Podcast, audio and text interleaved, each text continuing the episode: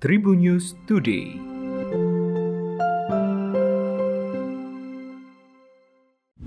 Tribuners berjumpa kembali bersama Hakim di Tribun News Today dan Hakim akan berbagi informasi menarik hari ini mulai dari informasi nasional, regional, selebritis dan juga olahraga.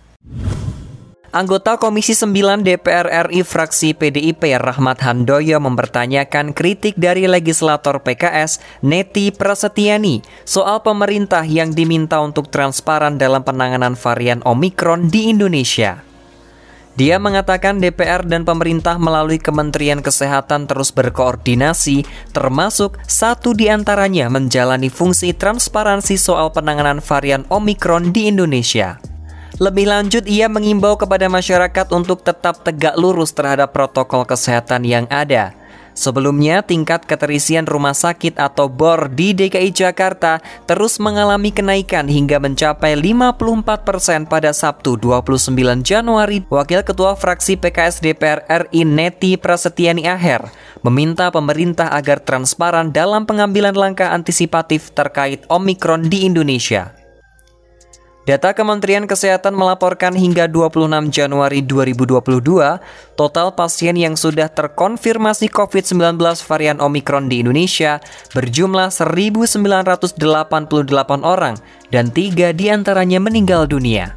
Anggota Komisi 9 DPR RI ini meminta kepada masyarakat agar membangun kewaspadaan terhadap varian COVID-19 Omikron di Indonesia. Informasi kedua, Al-Habib Yusuf bin Lukman Al-Kaf alias Habib Yusuf Al-Kaf ditangkap Satreskrim Polres Pamekasan terkait kasus dugaan pencabulan anak di bawah umur. Habib Yusuf Al-Kaf ditangkap polisi di Pasar Omben, Kabupaten Sampang, Madura, Jawa Timur pada Senin 31 Januari 2022 kemarin. Ia ditangkap setelah ditetapkan sebagai tersangka kasus pencabulan anak di bawah umur oleh Satreskrim Polres Pamekasan, Jawa Timur.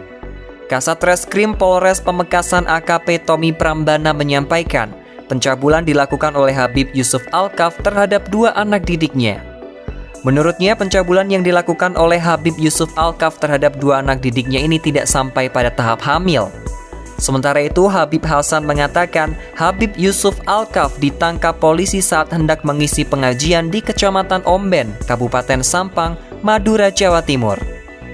Habib Hasan mengaku tidak mengetahui alasan Habib Yusuf Al-Kaf ditangkap polisi. Ia pun mengaku kecewa dengan Polres Pamekasan, Jawa Timur. Rizky Bilar dan Lesti Kejora tengah menikmati peran sebagai orang tua baru. Melalui Instagram at Rizky Bilar, nampak ia membagikan potret saat menemani sang anak tidur. Pada potret yang dibagikan tersebut terlihat wajah Bilar dan juga Leslar Al-Fatih saling berhadapan. Kemudian tangan Leslar Al-Fatih yang mengepal tepat berada di bibir sang ayah. Bilar pun menarasikan momen tersebut seolah sedang diancam oleh sang anak. Diketahui beberapa waktu yang lalu ia menjaili sang putra dengan mengedit wajah jadi karakter anime. Lantas Leslar Al-Fatih seperti mengancam agar tak lagi mengubah wajahnya dengan gambar aneh. Potret yang diabadikan oleh Lesti itu dianggap Bilar istrinya mendukung adegan tersebut. Gilang Dirga seolah menjadi kompor agar Bilar bisa kembali mengedit wajah Leslar Al-Fatih. Tak sampai di situ saja, ayah sambung Bilar, Izar Wilendra justru ingin mewakilkan anak Lesti tersebut. Suami Lesti itu pun hanya bisa tertawa membaca komentar sang ayah sambungnya itu. Informasi terakhir, PB Jarum membatasi aktivitas seluruh atletnya selama masa pandemi COVID-19. Demi menghindarkan para atletnya dari COVID-19, PB Jarum bahkan terus melakukan latihan secara tertutup dua tahun terakhir. Manajer PB Jarum Fung Parmadi tak menampik bahwa para atletnya seperti dikurung.